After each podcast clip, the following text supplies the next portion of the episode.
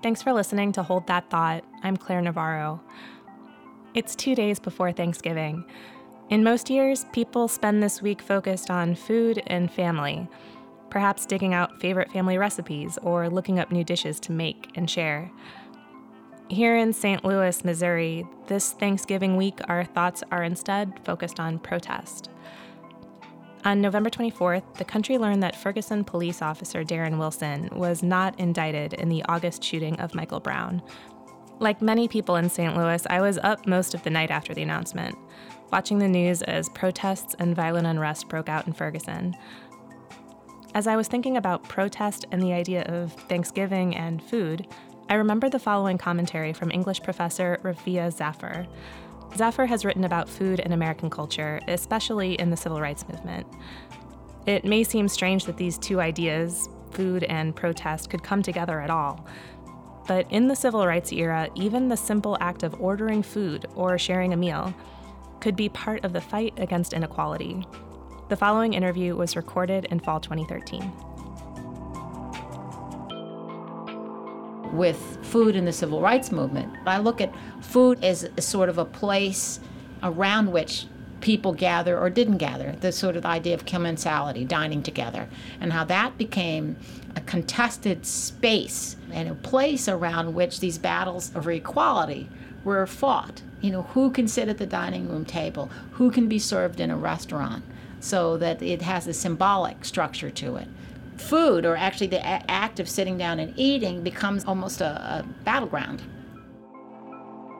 One of the, the most striking images from the civil rights movement is of Anne Moody, who I write about, sitting at a dining at a lunch a Woolworth counter and having all this food dumped on her because she was with these other civil rights activists just quietly going in and saying, I would like to be served.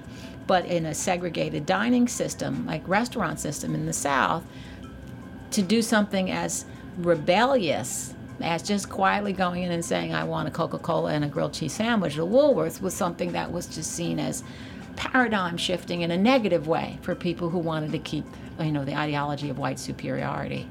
And that seen as something that would be normal to us, but completely devastating to Southern ideology that someone like myself or Anne Moody would go in and, and not demand it, but just have that expectation or show that she was ready to have her expectation of being served uh, accomplished. I know from my father being a jazz musician, at certain points, if you traveled around the country, you couldn't just go into, you know, Howard Johnson's or whatever. You had to know where you could go and be served. You had to know where where you could stay. And there was even something called the Green Guides, which were kind of like AAA guides, but by and for African Americans. So if you were traveling around by car, you know where it was safe to stop. You know where you could get a place to, you know, to get something to eat, where would, you wouldn't have to go around the back of the restaurant and ha- have it handed to you out of the service door.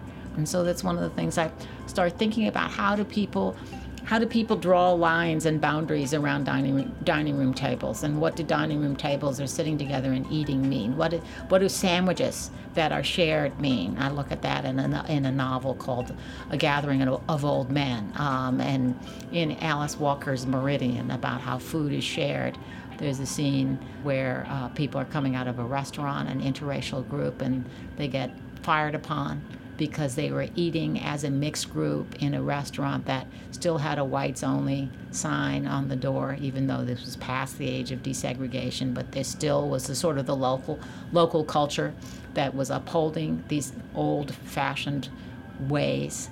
So um, it's not necessarily about specific foods but it's about how those foods are served and shared. That kind of interests me in, in terms of the civil rights movement